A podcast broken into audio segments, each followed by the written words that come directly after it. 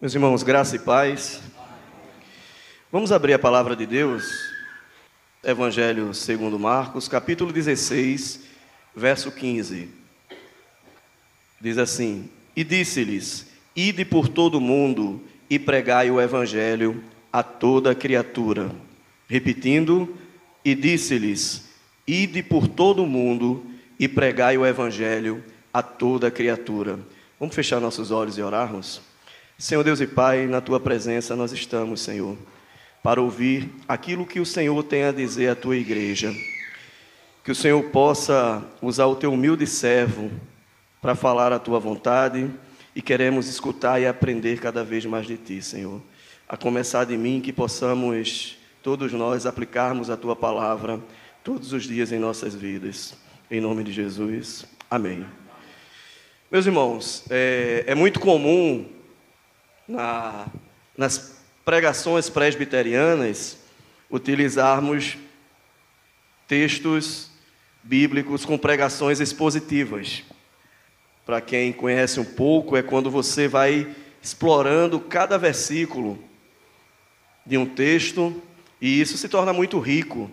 Mas hoje eu quero pedir licença ao modo presbiteriano de se pregar e eu vou fazer, trazer uma reflexão de modo temático uma reflexão temática, no qual nós utilizaremos apenas esse texto e disse-lhes: Ide por todo o mundo e pregai o evangelho a toda criatura. E aí eu já vou pedir aos irmãos também que estejam atentos, porque a gente vai precisar manusear bem as escrituras, e aí é bom que você faça um test drive aí, como é que você está no seu manuseio. É claro que isso não vale para quem tem aplicativo de Bíblia, porque aí fica muito fácil, né? Tem que ser do modo antigo mesmo, raiz, abrindo, fechando a Bíblia e testando lá a sua habilidade. E a, a palavra que nos traz aqui, disse-lhes, esse disse-lhes aqui é o próprio Jesus Cristo dizendo: Ide por todo o mundo e pregai o Evangelho a toda criatura. Observem que esse texto, ele não diz vá se quiser, ou escolha ir ou não ir, não dá possibilidade nenhuma. Assim como Deus disse, faça-se, lá no Gênesis e tudo foi feito, assim Jesus Cristo diz, ide, e nós, como igreja, devemos ir sem indagarmos. Estava fazendo uma pesquisa e estou aqui acompanhando em tempo real ah, o número de pessoas da população brasileira aqui às 19 horas e 3 minutos, 13 de 10 de 2022, temos exatamente 214 milhões 228 mil 968 brasileiros. E é interessante que enquanto eu estava cultuando, no momento que eu abri, né, da metade, um pouco antes da metade do, do culto, estava em no finzinho estava 920 e já está em 969, né, terminando, repetindo aqui, 214 mil, 228 milhões e aumentou mais um, nasceu mais uma criança agora, 970 pessoas. Claro que muita gente está morrendo, mas muita gente também está nascendo. Até 2020, o IBGE afirmou que o número de evangélicos no Brasil chega a 31%. E se surpreendam, 2032 está chegando e, segundo o próprio IBGE, a população brasileira aumentará e a quantidade de evangélicos quase que vai dobrar, ultrapassando o próprio catolicismo romano. Em 2032, mais, segundo o IBGE, mais de 50% da população brasileira será de evangélicos. O restante dividido entre católicos, outras religiões, ateus, céticos, etc. Mas, meus irmãos, isso é, vai ser algo inédito no Brasil. Lembrando que somos um país que, quando fomos colonizados, oficialmente, católicos éramos. O rei de Portugal dizia, e afirmava que todas as colônias seguiriam, portuguesas seguiriam a religião oficial, que era o catolicismo. E em 2032, teremos mais evangélicos do que católicos. Isso é motivo de bênçãos, meu irmão, isso é bom. Eu fico feliz por isso. Mas, ao mesmo tempo, isso serve para que a gente reflita um pouco qual é a qualidade de evangélicos que teremos no Brasil. Hoje temos muitas igrejas evangélicas espalhadas pelo mundo, pelo Brasil. Será que realmente o evangelho verdadeiro, o genuíno evangelho, chegou aos ouvidos desses que afirmam terem se convertido ao cristianismo? Vemos aí igrejas neopentecostais e vários tipos de igrejas. Né? Vale salientar que a Igreja Presbiteriana do Brasil não considera as igrejas neopentecostais genuinamente evangélicas, mas mesmo assim eles se consideram. Temos inúmeras igrejas espalhadas. E ao mesmo tempo a gente pergunta por que tanta violência, por que tanta corrupção, por que o número de evangélicos tem crescido cada vez mais e as coisas não têm melhorado significativamente. E eu pensando e refletindo sobre isso, e me veio esse texto: Ide por todo o mundo e pregai o evangelho a toda criatura. E eu tentei buscar um pouco a raiz do problema. É claro que são inúmeros os problemas, e menos de meia hora vai ser impossível citar todos. Mas o verdadeiro evangelho, Será que é esse que está sendo pregado? Será que as pessoas que estão escutando o Evangelho e têm entregado a sua vida ao Senhor estão com a motivação correta? Será que estão adorando de forma correta? E assim eu pensei em realizar uma pregação temática. E eu coloquei como tema aqui os três passos necessários para o ID. Eu convido já os irmãos, então, abrirmos a palavra de Deus mais uma vez, lá em Tiago, capítulo 1, do verso 21 a 24. Eu vou junto abrindo com vocês aqui também para testar a minha habilidade aqui também, né? Diz assim, Tiago 1, do 21 ao 24: Portanto, despojando-vos de toda impureza e acúmulo de maldade, acolhei com mansidão a palavra em vós implantada a qual é poderosa para salvar a vossa alma. Tornai-vos, pois, praticantes da palavra e não somente ouvintes, enganando-vos a vós mesmos. E o primeiro ponto que eu quero trazer aqui aos irmãos de forma prática: cuide primeiro de sua vida para com Deus. Se você quer e deve participar do ID, cuide primeiro de sua vida para com Deus. Como anda a tua vida, e aí a gente costuma dizer a tua vida espiritual, né? Ah, no sentido mais de aproximação com Deus. Como anda o processo de santificação na tua vida? Será que estamos indo como ímpios, como rebeldes, pregar o Evangelho? É porque tem um dito popular que diz assim: Deus usa até o ímpio para abençoar um eleito. Mas eu tenho certeza que ninguém aqui, irmãos, querem. Gente, ninguém aqui quer ser visto como ímpio diante de Deus e nem como rebelde. Então, esse é o primeiro ponto que eu quero trazer aos irmãos. Primeiro passo necessário para o ID é cuidar da sua vida para com Deus. O reverendo Joel Becker, ele fala algo interessante e diz: "O verdadeiro ouvir significa aplicar a palavra de Deus. Se você não pratica a palavra de Deus depois que ouve, você não ouviu verdadeiramente a mensagem de Deus. Como a semente que cai no solo bom produz frutos, assim a pessoa que verdadeiramente entende a palavra produz fruto em sua vida. Esse é o objetivo de todo aquele que escuta a palavra de Deus. Praticar, não ser só ouvinte para que, consequentemente, dê bons frutos. E um dos, um dos meios e uma das formas de sermos praticantes da palavra de Deus e termos ah, uma aproximação maior com Ele é através daquilo que nós chamamos de meios de graça. E aqui vai algumas dicas aos irmãos contidas na palavra de Deus de como aperfeiçoarmos-nos como cristãos, em como buscarmos a salvação, a, o desenvolvimento da salvação. Porque uma vez envolvidos pela salvação, a Bíblia diz: desenvolvei a vossa salvação. E isso tem a ver com o processo de santificação. E o primeiro meio que eu quero trazer aqui, que é indispensável para qualquer cristão, para mim, para você, é termos uma vida de oração. Esse é um meio de graça e eu convido já os irmãos também a abrirem a palavra de Deus, lá em Efésios, capítulo 6, do verso 17 ao 20.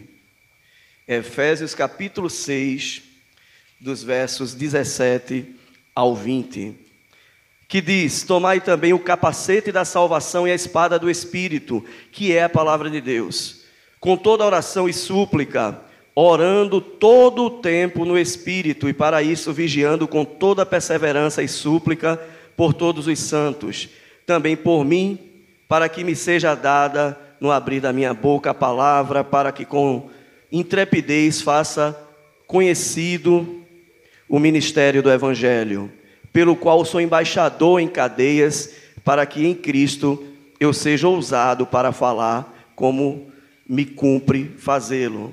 Quer pregar o Evangelho, quer ser ousado na palavra, quer ser usado pelo Espírito Santo, cuide primeiro da sua vida para com Deus. Ore, e aqui diz, ah, orando todo o tempo no Espírito. E é claro aqui, meus irmãos, a gente não vai andar fecha com os olhos fechados no meio da rua, muito menos atravessar a pista. Aqui é a ideia de estarmos nos policiando todos os dias em espírito de oração e dessa forma conseguimos então nos aproximarmos cada vez mais da vontade de Deus, sendo assim revestidos do seu espírito para pregarmos as boas novas de salvação. O segundo meio de graça que precisamos, e olhe que eu botei aqui como título os três passos necessários. Algo que é necessário é algo que não pode deixar de ser, não pode faltar na vida do cristão uma vida de oração. Também não pode faltar na vida do cristão a leitura da palavra.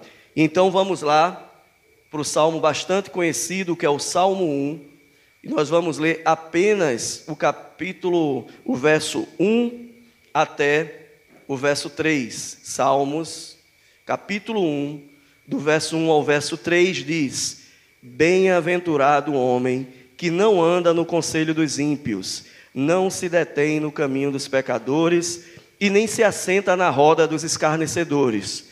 Antes, o seu prazer está na lei do Senhor, e na sua lei medita de dia e de noite. E ele é como árvore plantada junto a correntes de água que no devido tempo dá o seu fruto e cuja folhagem não murcha, e tudo quanto ele faz será bem-sucedido.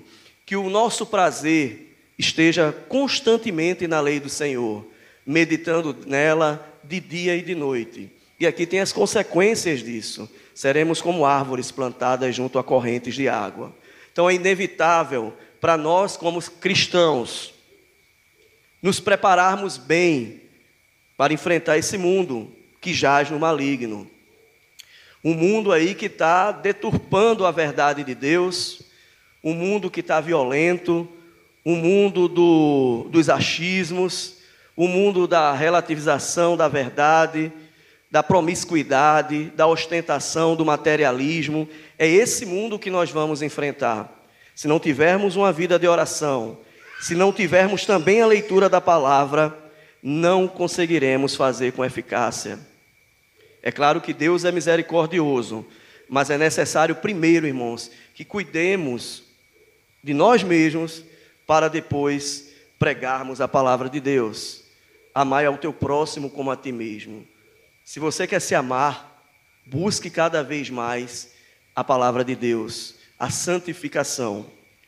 E um terceiro ponto aqui importante e que muitos não dão tanto valor como meio de graça, e são vários, meus irmãos, que podemos citar aqui, é a participação da ceia do Senhor. Esse é um dos meios de graça que também abençoa, nos fortalece e nos aproxima mais de Deus. No princípio da liturgia da Igreja Presbiteriana do Brasil, é um documento, quando trata da ceia do Senhor, e aqui é importante falar qual é o capítulo, também está sendo gravado. Princípio da liturgia da IPB quanto à ceia do Senhor, capítulo 7, artigo 13, página 174, diz assim: A ceia do Senhor é um poderoso meio de graça, quando entendida e avaliada corretamente. Ela representa, rememora ou revive os dois fundamentos mais importantes da fé cristã: a morte vicária de Cristo, que é o pão partido, e o novo pacto selado pelo imaculado sangue do Cordeiro, que é o sangue do vinho. Quem é beneficiário da expiação e da nova aliança tem de necessariamente estar à mesa do Senhor, não por imposição do conselho, mas por impulso do Espírito Santo. Deus não afasta da mesa eucarística o verdadeiro crente, pois a sua limitação espiritual é imprescindível ao crescimento na fé e na graça. Então, observe o quanto é importante participarmos da ceia do Senhor como meio de graça. E claro, meus irmãos, um outro ponto importante, se queremos nos aproximarmos cada vez mais da vontade de Deus, para nos prepararmos para o ID, além da oração, além da leitura da palavra, além da participação da ceia do Senhor, é importante congregar. Não faz, não tem lógica participarmos da ceia do Senhor se não fazemos parte de uma congregação. E isso serve para aqueles que afirmam serem desigrejados, para aqueles que afirmam que estão louvando ao Senhor em casa e que preferem não ter comunhão e congregar. Como é que você pode participar de um momento de comunhão que é a ceia do Senhor? Eu digo que no céu não vai ter um local específico para aqueles que não querem participar da igreja. Né? Vamos estar em comunidade eternamente. Não tem como nos aproximarmos de Deus, termos comunhão com Deus, se não estivermos genuinamente participando de uma igreja, de uma congregação como membro. É muito cômodo chegar, louvar a Deus, participar do culto, ir para casa e não assumir um compromisso com a palavra de Deus e com a igreja. Mas lembre-se, igreja não é você, igreja somos nós. O sentido de igreja está no plural e não no singular. Participar de uma congregação, fazer parte dela, é exigência da palavra de Deus. E nós temos lá o livro, a carta aos Hebreus, vamos lá abrir, Hebreus capítulo 10, do verso, é, Hebreus 10, verso 25. Hebreus 10, 25 diz: Não deixemos de congregar-nos, como é costume de alguns. Antes, façamos admoestações e tanto mais, quando vedes que o dia se aproxima. Paulo aqui falando que já era comum entre alguns, entre muitos, a ideia de não congregar. Não vamos deixar que essa ideia surja em nossa mente. Estou muito bem em casa, estou chateado com o irmão A, com o irmão B, prefiro viver aqui na minha individualidade louvando ao Senhor. Se não congregar, não vai participar da mesa do Senhor. Se não participa da mesa do Senhor, quebra uma ordenança. Se quebra uma ordenança, está sendo desobediente a Deus e rebelde. E tem que rever se realmente o Senhor te chamou para participar da mesa do Senhor, se realmente Ele te convocou como eleito. Porque um eleito de Deus, ele sempre sentirá o desejo de participar da mesa do Senhor e de congregar. É claro que muitas vezes o coração ele nos engana em grande maioria, na grande maioria das vezes, e tenta induzir-nos a não mais congregarmos. Mas não caia nessa armadilha de Satanás. Congregue, pois é uma ordenança divina. Se seguirmos de fatos, irmãos, apenas esses quatro pontos, já vai ser um passo gigantesco para nos aproximarmos mais, cuidando primeiro da nossa vida, nos revestindo da armadura de Deus para podermos pregar o Evangelho. E aí não, não seremos chamados, por exemplo, de hipócritas. Ou aquela velha frase de dizer: Oxê, tu é crente? É? Sabia não, ó. Isso é terrível. É? Eu, na minha vida cristã, desde pequeno, passei muito por isso. Né? Por ser um cara gaiato, brincalhão, tal, me envolvia com certas brincadeiras. E quando eu dizia, vou para a igreja domingo e não posso, tu é crente? Oxê, ah, Senhor, irmão, né? aquele negócio aí você já sabe, Espírito Santo já vem assim, te dá uma, pega teu coração e diz aí, ó, o que, é que tu estás fazendo com a minha palavra? Testemunho é um dos exemplos que devemos dar, mas o bom testemunho, uma vida de oração constante, a leitura da palavra, participação da Santa Ceia e congregar, vai nos ajudar a permanecermos cada vez mais firmes na vontade de Deus, diante de todo esse contexto em que vivemos. Após isso, meus irmãos, esse breve primeiro tema, primeiro ponto, aí sim podemos dizer assim: estou preparado para anunciar o Evangelho, para anunciar a palavra de Deus com intrepidez, mas acima de tudo, meus irmãos, com amor e humildade, sem nada a temer. Sem nada a temer. Amor e humildade. Deus nos amou incondicionalmente. Devemos amar aqueles que estão, nesse exato momento, fazendo tudo aquilo que não agrada a Deus, inimigos de Deus, pecadores, na, nas mãos, né, como temos a pregação reformada, pecadores nas mãos de um Deus irado. E não devemos bater no peito e dizer eu sou mais eu. Isso é arrogância, isso é petulância, isso é prepotência. Quem somos nós? Porque Deus olha lá de cima e diz: não há um justo, nenhum sequer, nenhum que faça o bem, todos se extraviaram.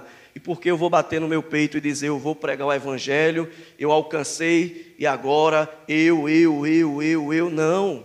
Foi Cristo. Se hoje temos a salvação, não foi por meu mérito nem seu, foi o mérito de Cristo. Então, ao pregarmos o Evangelho, nós devemos pregar com amor e humildade no coração. Vamos lá para Efésios, capítulo 2, do verso 1, esse é um pouco mais longo, ao verso 9. Mas para que a gente entenda um pouco o porquê nós devemos pregar o Evangelho com humildade, com amor. Ele vos deu vida, estando vós mortos em vossos delitos e pecados, nos quais andastes outrora segundo o curso do mundo, segundo o príncipe da potestade do ar, do espírito que agora atua nos filhos da desobediência, entre os quais também todos nós andávamos outrora segundo as inclinações da nossa carne, fazendo a vontade da carne e do dos pensamentos, e éramos por natureza filhos de quê? Da ira, como também os demais. Olha a oração de Deus, éramos filhos da ira. Tem um monte de filhos da ira lá fora.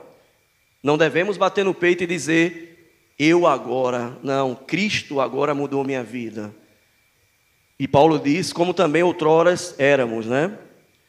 E o verso 4 continua, ação de Deus, observem, mas Deus, sendo rico em misericórdia, por causa do grande amor com quem nos amou, estando nós mortos em nossos delitos, nos deu vida juntamente com Cristo, pela graça sois salvos. E juntamente com Ele nos ressuscitou e nos fez assentar nos lugares celestiais em Cristo Jesus, para mostrar nos séculos vindouros a suprema riqueza da Sua graça em bondade para conosco em Cristo Jesus. Porque pela graça sois salvos, mediante a fé. E isto, a fé, não vem de vós, é dom de Deus, não de obras para que ninguém se glorie. Vamos repetir todos o verso 8? Porque pela graça sois salvos, mediante a fé. E isto não vem de vós, é dom de Deus, não de obras para que ninguém se glorie. Não bata no peito e se ache melhor do que ninguém quando for pregar o Evangelho. Pregue a palavra de Deus com amor e humildade no coração, entendendo que você foi convocado a participar da mesa de Cristo, a, a fazer parte da sua igreja, mediante uma ação que começou em Deus, continua em Deus e termina em Deus nos preservando. Mediante Jesus Cristo, nós fomos chamados, pois éramos mortos e seguimos o curso desse mundo. O Evangelho deve ser pregado de forma consciente, a partir desse princípio, do que éramos e do que somos, e aonde podemos alcançar, para onde formos, olharmos para as pessoas que estamos, evangelizando e desejarmos: olha, eu desejo que Cristo entre na tua vida. Eu desejo que tua vida seja transformada e redimida pelo poder do sangue do nosso Senhor Jesus Cristo. Anuncie o Evangelho com amor e humildade, sem nada a temer. Esse é o segundo ponto. E para não prolongar tanto, irmãos, algo que na introdução eu falei, que tipo de evangelho tem sido pregado? Não negocie as verdades do evangelho para amaciar o ego de alguém. O mesmo evangelho que fala de salvação, consequentemente, ele fala de condenação. Que tipo de evangelho tem sido pregado por aí? Um evangelho egocêntrico, hedonista, né, aquele que massageia o coração, da prosperidade. Que tipo de evangelho tem sido pregado? Será que temos de fato, pregado o verdadeiro evangelho, o evangelho puro, simples e ortodoxo, que está contido na palavra de Deus. Jamais negocie o evangelho, jamais negocie a palavra de Deus. E essa é uma das marcas de uma verdadeira igreja, a fiel pregação da palavra. E quando a gente fala fiel pregação da palavra, queridos, não é só o irmão que está aqui no púlpito, não. Somos nós quando anunciamos o Evangelho. Devemos ser fiéis, sermos fiéis à pregação da palavra. Observem o que Gálatas, a carta de Gálatas, capítulo 1. Vamos lá para Gálatas, antes de Efésios, tá? Gálatas, capítulo 1 do verso 8 ao verso 10. Diz assim: Mas ainda que nós, o mesmo anjo vindo do céu, vos pregue evangelho que vá além do que fui que vos temos pregado, seja anátema. Assim como já dissemos, e agora repito: se alguém vos pregar evangelho que vá além daquela, daquele que recebestes, seja anátema. Quantos entre aspas, chamado evangelhos malditos, tem sido pregado por aí. Isso é algo muito sério. As consequências são seríssimas. Igrejas vão estar lotadas. Talvez aquelas que preguem a verdade estarão mais vazias. Mas lembrem, muitos são chamados e poucos os escolhidos. São muitos os oba-obas, as modinhas, a igreja que usa show pirotécnico, usa lá é, aquele gelo, né, vapor, né, usa luzes, e você chega lá, tá todo mundo pulando, e aí, meu irmão, chega aí, Deus é bom. É pecado, quase não se fala. Né? A nossa miséria como natureza, a nossa natureza humana pecaminosa, não se fala. Porque isso machuca o coração desses que precisam da palavra de Deus. A palavra de Deus é como uma espada de dois gumes. Ao mesmo tempo que eu falo de salvação, eu estou falando também de condenação. A palavra de Deus, ela não volta vazia. Pregue o genuíno evangelho, pregue a verdade, acima de tudo com amor, com humildade, com sabedoria, mas não negue, não negue as verdades da palavra de Deus. É isso que nós devemos colocar em nossos corações. Não tenha medo de magoar. Mas nos importa agradarmos a Deus. Vamos falar a verdade. O evangelho ele deve ser pregado numa, nessas duas perspectivas. Deus ama, mas também Deus está irado. Deus é amor e também é justiça. Ele se faz justiça em nossas vidas mediante Jesus Cristo. E isso é bênção. A palavra de Deus diz: justificados mediante a fé em Cristo, somos agora filhos de Deus. Está lá em Romanos, você pode encontrar isso, a gente não precisa abrir agora, devido ao tempo também. Romanos 3, 21 ao 26, vai falar isso. João 1, capítulo, verso 12: Mas a todos o quanto conheceram, deu-lhes o poder de serem feitos filhos de Deus, aos que creem em seu nome. A justiça de Deus foi imputada em Cristo, e em Cristo nós temos a salvação. Mas o mesmo Deus que é misericordioso, ele também odeia o pecado. E também odeia o pecador, porque o pecado por si só ele não faz nada. Quem peca é o pecador. Deus está irado com o pecador. E isso o evangelho também nos mostra. Salmo 5:5, vamos dar uma olhada? Salmos, capítulo 5, verso 5 diz assim: Os arrogantes não permanecerão à tua vista. Aborreces a todos que praticam a iniquidade. Aborrece todos os que praticam a iniquidade. Aqui no original, no hebraico, aborreces aqui diz ira. A palavra aborrecer está ligada a ira. Deus está irado com todos aqueles que praticam a iniquidade. E não pensem aqui, queridos, que iniquidade é apenas aquele que pratica o mal, não. A iniquidade é até para aqueles que praticam o bem. O reverendo Paul Walsh, ele vai falar o seguinte: o ódio de Deus não é como o nosso sentimento pecaminoso, mesquinho ou egoísta. O ódio de Deus é a reação de um Deus santo contra os homens que são perversos. E quem são esses homens perversos? Todo homem que já nasceu um filho de Adão. Pecadores na mão de um Deus irado. Deus, quando se aborrece com o pecador, com a iniquidade, são para aqueles que são filhos de Adão. Todos nós, como éramos antes do primeiro Adão. Deus está irado com o pecador. E é importante, quando pregamos a palavra de Deus, deixarmos claro isso na hora que vamos evangelizar. Porque a ideia que se tem é dizer assim, né? Ah, mas Deus é amor. Ah, mas. Mas Deus também se ira. A ira de Deus é diferente da ira do homem. A justiça de Deus é diferente da, da, da justiça do homem.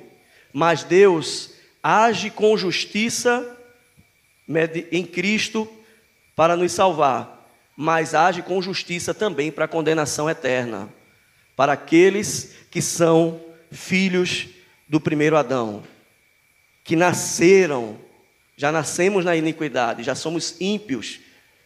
Quando nascemos, Deus já está irado. E se não for mediante Jesus Cristo, que levou toda essa justiça sobre si, não teríamos condições alguma de sermos chamados filhos de Deus. Sendo assim, irmãos, algumas considerações finais são importantes. Primeiro lugar, busquemos cada vez mais a santificação, prezando sempre o bom testemunho. Foi relacionado ao primeiro ponto que eu tratei com vocês, que é cuide primeiro da sua vida para com Deus. Segundo, anuncie o evangelho na autoridade de Cristo, mas com o coração humilde. Terceiro ponto, para finalizarmos como consideração final, jamais negociemos a palavra de Deus. Como diz a versão King James da nossa Bíblia Sagrada, lá em Gálatas 1,10: Porventura procuro eu agora o louvor dos homens ou a aprovação de Deus? Ou estou tentando ser apenas agradável a pessoas, as pessoas? Se ainda tivesse buscando agradar homens, não seria servo de Cristo. Você é servo de Cristo? Ou você quer agradar o mundo? Ou você quer, como políticos, falar aquilo que, a, que as pessoas querem escutar? Repetirei então Gálatas 1,10 que diz: Porventura, procuro eu agora o louvor de homens ou a aprovação de Deus? Responda a si mesmo. Ou estou tentando ser apenas agradável às pessoas? Se eu ainda estivesse buscando agradar homens, não seria servo de Cristo. Que Deus nos abençoe. Vamos fechar nossos olhos e orar a Deus agradecendo por Sua palavra. Senhor Deus e Pai, obrigado por mais um momento que estamos aqui escutando a Tua palavra. Obrigado, Senhor, porque Tu falas ao nosso coração. Obrigado pelo privilégio do Senhor estar me usando para trazer a Tua palavra. Que o Senhor usa a Tua igreja todos os dias para anunciarem a Tua palavra que o ID seja o genuíno ID. Cuida da vida dos teus servos, Senhor. Cuida da vida da tua igreja. Que o teu Espírito Santo incomode todos os dias o nosso coração para andarmos segundo a tua vontade. Que a começar de mim o Senhor aumente o nosso desejo de pregarmos o Evangelho. Que o Senhor não deixe jamais que nos acovardemos e não falemos daquilo que é verdadeiro, pois cremos que somos teus, pois cremos que somos teus filhos, pois cremos que somos servos de Cristo, e o nosso desejo é sempre agradar a Ti. Que a gente possa sair daqui e colocar em prática a Tua palavra, para aumentarmos cada vez mais o número de pessoas que entregam a sua vida a Ti, Senhor. Que a população brasileira se assim acontecer de acordo com a tua vontade, ultrapassar 50% de cristãos, que seja com qualidade para mudarmos esse mundo, para mudarmos nosso país, para mudarmos nossa realidade, porque feliz é a nação cujo Deus é o Senhor. Leva-nos para os nossos lares em paz, em nome do teu filho amado Jesus. Amém. Deus abençoe a todos.